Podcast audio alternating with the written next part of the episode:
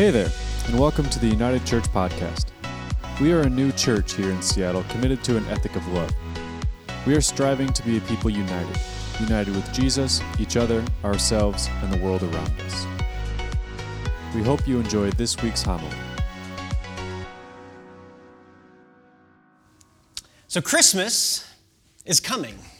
I don't know if you've noticed yet or not all the decorations that surround us the, the garland and the wreaths and the things and the trees everywhere. Christmas is coming. Plane tickets are already being purchased as people prepare to zoom out for the weekend or for the week or for what is coming as they spend time with family. How many of you have already bought your plane tickets?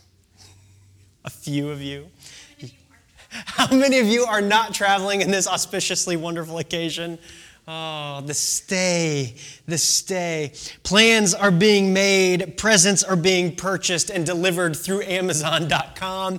And just so you know, they still deliver on like Christmas Eve, right, Andy? so it's coming. You still have plenty of time, but Christmas presents are being purchased. Music is playing all over the place. There are treats are being eaten. Santa has arrived not only at the market, but at the mall, and it's only a two hour wait at Nordstrom at the moment. Just in case you were wanting to snap that ever famous picture with the Nordstrom Santa Claus, it's only two hours. How many of you have ever walked by that line? Have you ever noticed the Santa Claus line down at Nordstrom?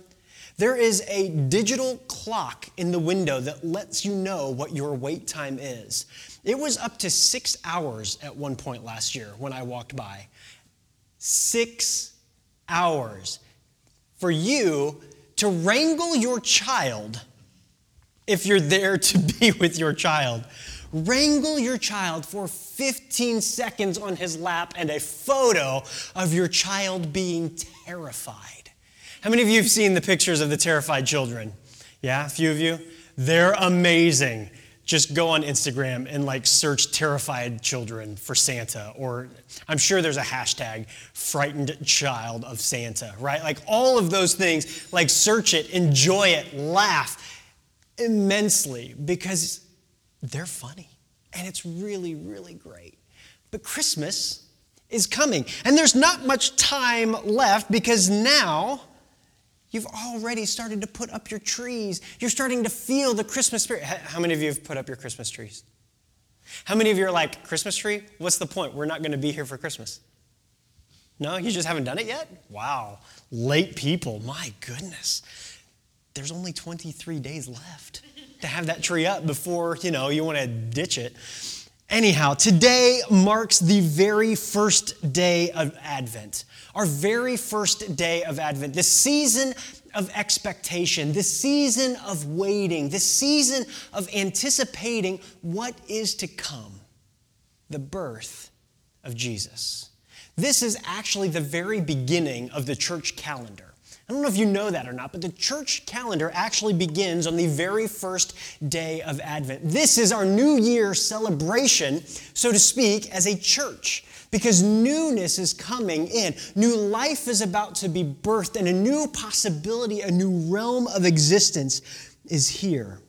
This season of anticipation brings and gives light, it gives and brings hope, it gives and brings us an opportunity to look forward to this birth of Christ, the light of the world, the one who came to give us hope. But what is hope? Have you ever wondered truly what the depths and the true nature of hope is? Because we use it a lot in our normal everyday language. I hope I get a new job. I hope. I, I, I, hope that the rain stops. I hope that the wind won't pick up and knock down the tree branches on my car parked on the street. I hope, I hope, I hope, I hope. We use this phrase, I hope, an awful lot. But we do we truly know what the depths of that is? Because I think sometimes we think that hope is nothing more than optimism. It's a bright, shiny outlook for what is to come. It's hope is the opposite of pessimism. It's the opposite of darkness and deepness and like terrible thoughts and feelings that are just going to hit us at any point in time. It's just being optimistic. Hope is half is glass half full sorts of things. But what truly is hope? Hope occurs in three different forms, in the, three different words are used in the Bible for hope. But there's one that I think captures it perhaps better than anything else, not only in this Advent season, but for us as a people to begin to think really deeply and, and hopefully about what hope truly is. It's this word, it's kavah. There are two times that the word hope show up in the Hebrew, and this one, it, kavah, is a fun one. Just say it with me because it's fun to say. Kavah. Oh, come on, you can do better than that. Kavah.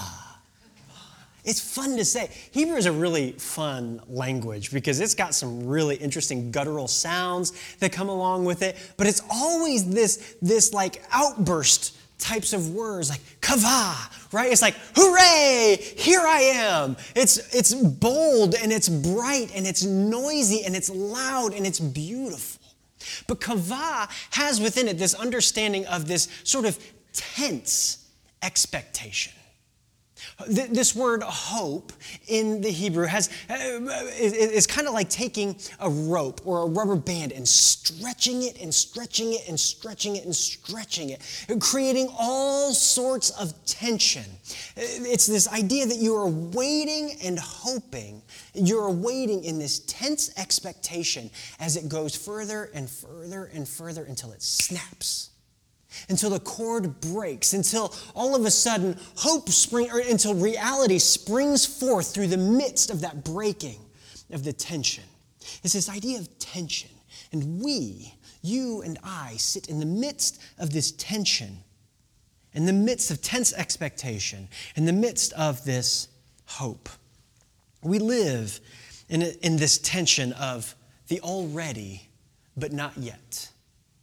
We live in this space where Jesus has already been born, where Jesus has already been eh, murdered, where he has been crucified, and where he has risen from the dead, and where he has ascended into heaven. We live underneath the, the, the umbrella of this reality. But yet, we also live in this space of the not yet, where Christ has yet to return, where Christ is not quite here yet to restore the world back to the way that it was always meant to be this space of wholeness, this space of peace, this space of togetherness, this space of unity. We live in the already, but not yet. There is a tension for us as well as we sit heavy in this waiting in this anticipation that Christ will return once again and that you and I will get to live in the wholeness of what He promised us back in the day. We live in the already, but not yet. Yet we still wait. Frederick Buechner, uh, I think, summed this up really well in his book, The Longing for Home. He said the world floods in all of us, in on all of us. The world can be kind and it can be cruel. It can be beautiful and it can be appalling. It can give us good reason to hope and good reason to give up all hope. It can strengthen our faith in a loving God and it can decimate our faith. In our lives in the world, the temptation is always to go where the world takes us, to drift with whatever current happens to be running strongest. When good things happen, we rise to heaven. When bad things happen, we descend to hell. When the world strikes out at us, we strike back. And when one way or another the world blesses us, our spirits soar. Do you hear the tension? Do you hear the pulling, the tension of expectation the tension of anticipation that we live in this space, we live in this world of where bad things happen and good things happen, where bad things break forth and good things flood in on us. We live in this tension of the already, but not yet. This is our story. This is our tension. This is our hope. But we're not the first ones to experience this. In fact, this is the story of Jesus at his birth in Matthew chapter 2, which is a fascinating story. It's, it's perhaps one of the more uh, obscure stories about his birth, the one that kind of gets pushed to the side a little bit, and we don't necessarily wrestle with it very much. And when we do, it's usually on the last Sunday of the year, the Sunday that no one is ever around. True. This is just how it works. But in Matthew chapter 2, we have this story of the visit of the Magi, the story of the visit of the wise men. The three wise men is typically how the song, the, the, the Christmas carol goes, that there were these three wise men. And we have no idea if it was three, if it was five, if it was ten, if it was 20. We have no idea how many there were. We just say three because they brought three gifts.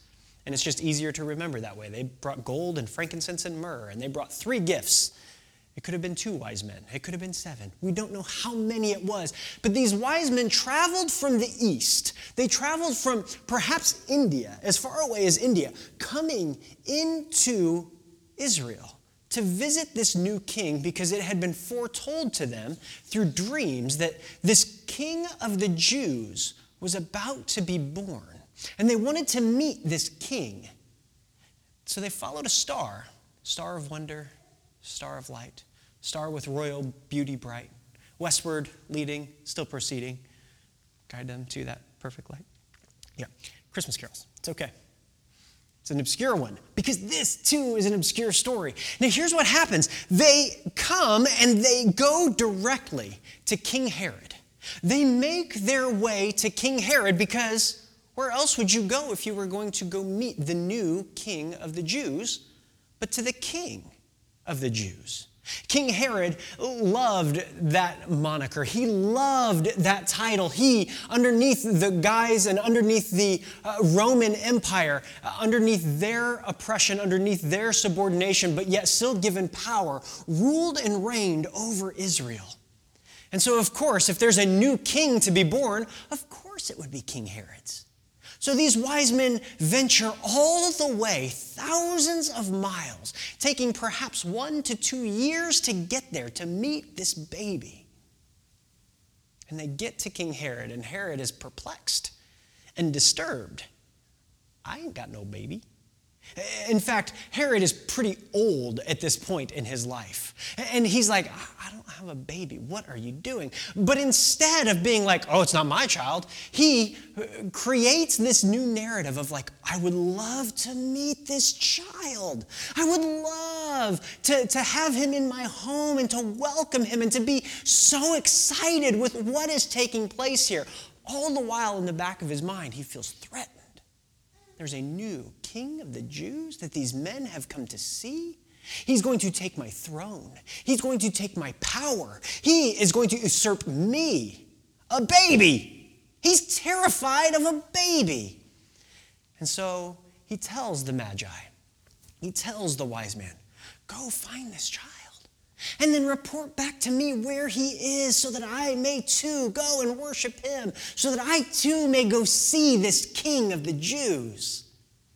And so the wise men make their way out. They continue to follow the star until they find the baby Jesus. Perhaps he was one, perhaps he was two.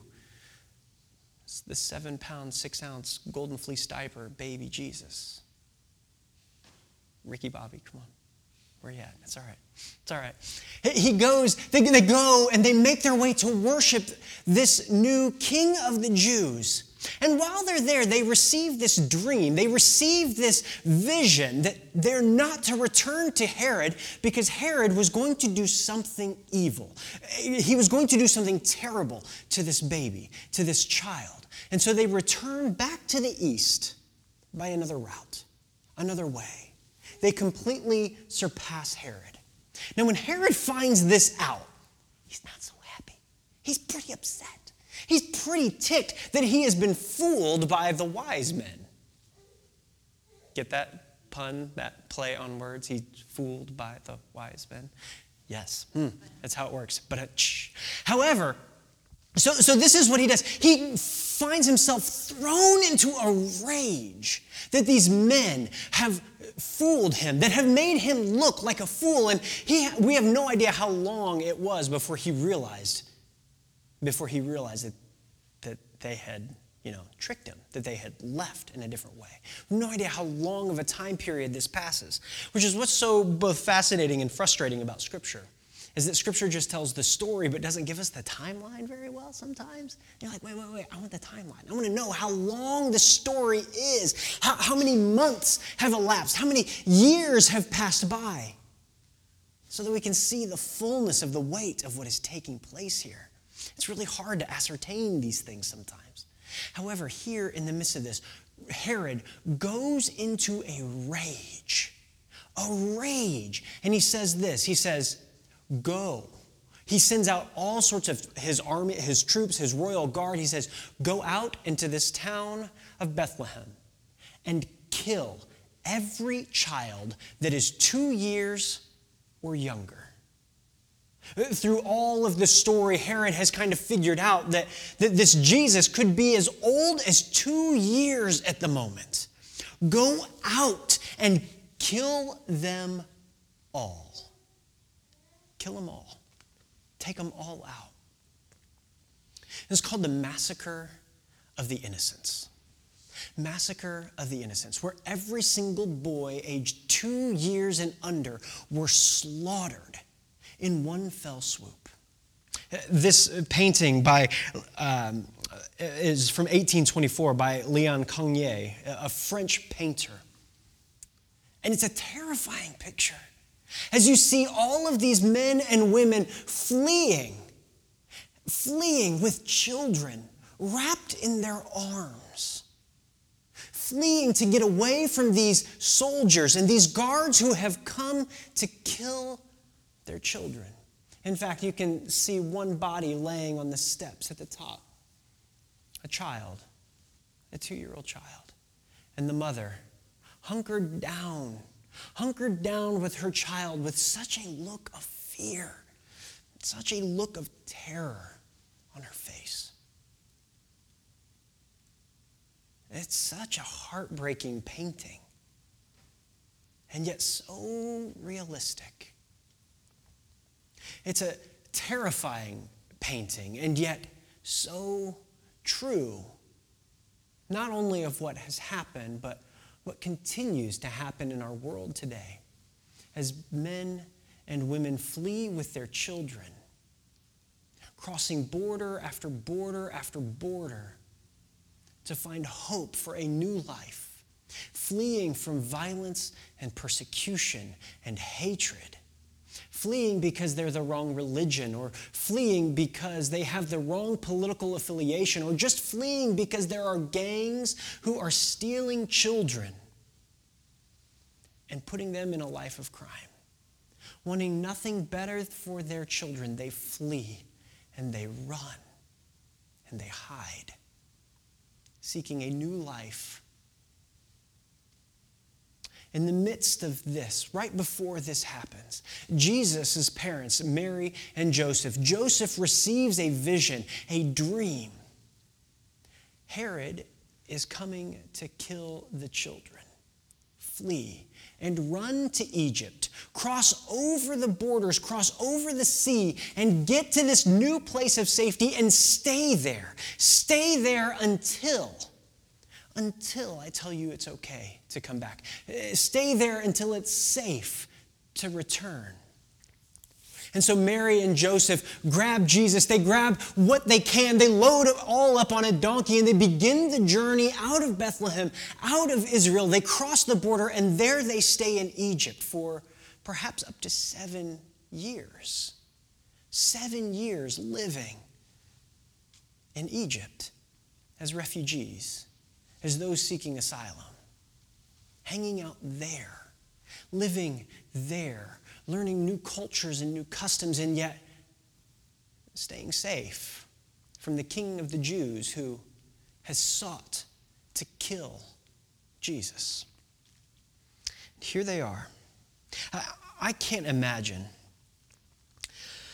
I can't imagine the fear and the terror that is going through Mary and Joseph's mind, not only as they flee, but as they sit in safety in Egypt.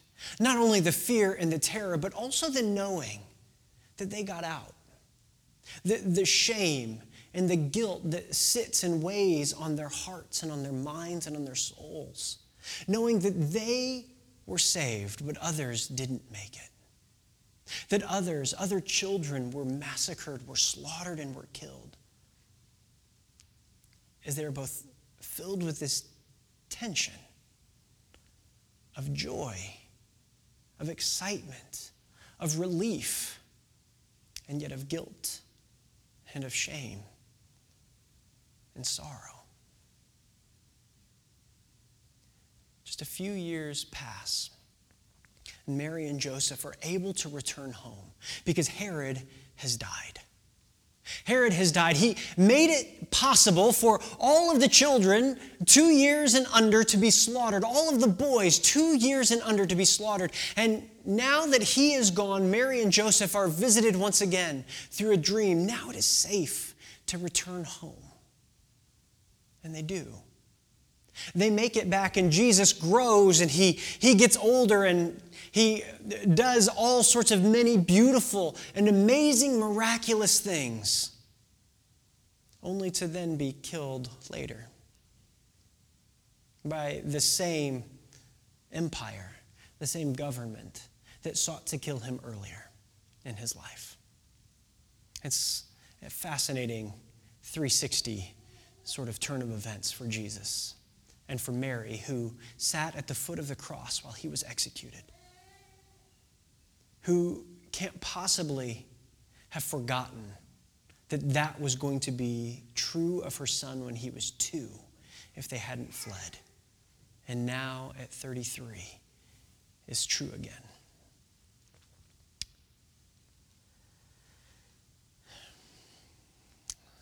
Jesus, as a refugee, when he was in Egypt, God never left. God never left his side. God never disappeared. But that whole time, in the midst of sorrow, in the midst of fear, in the midst of pain, in the midst of struggle, even in joy and in, excitement and relief, God never left. He was still speaking to Mary and Joseph and was the one that reminded them that it was okay to return upon the death of Herod. God never left. You see, Advent, Advent is a season of anticipation, but it's also a season of tension. It's a season of recognition. It's a season that we know that we live in the not yet the not yet of reality, the not yet of history. What is your not yet? What is your not yet? Where is your tension? Where does hope need to break in in your life? Perhaps it's loneliness as we sit in the midst of couch season it's dark now, and couch season is upon us where you just sit and watch Netflix or Hulu over and over and over on repeat because it's dark at 4 o'clock and it's not even December 22nd yet.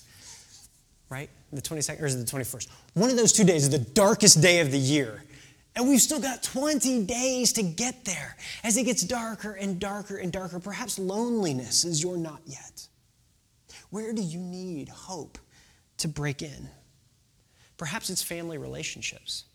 Perhaps that's one of the reasons for not traveling home this Christmas, is because things have not been going the way that you had hoped they would.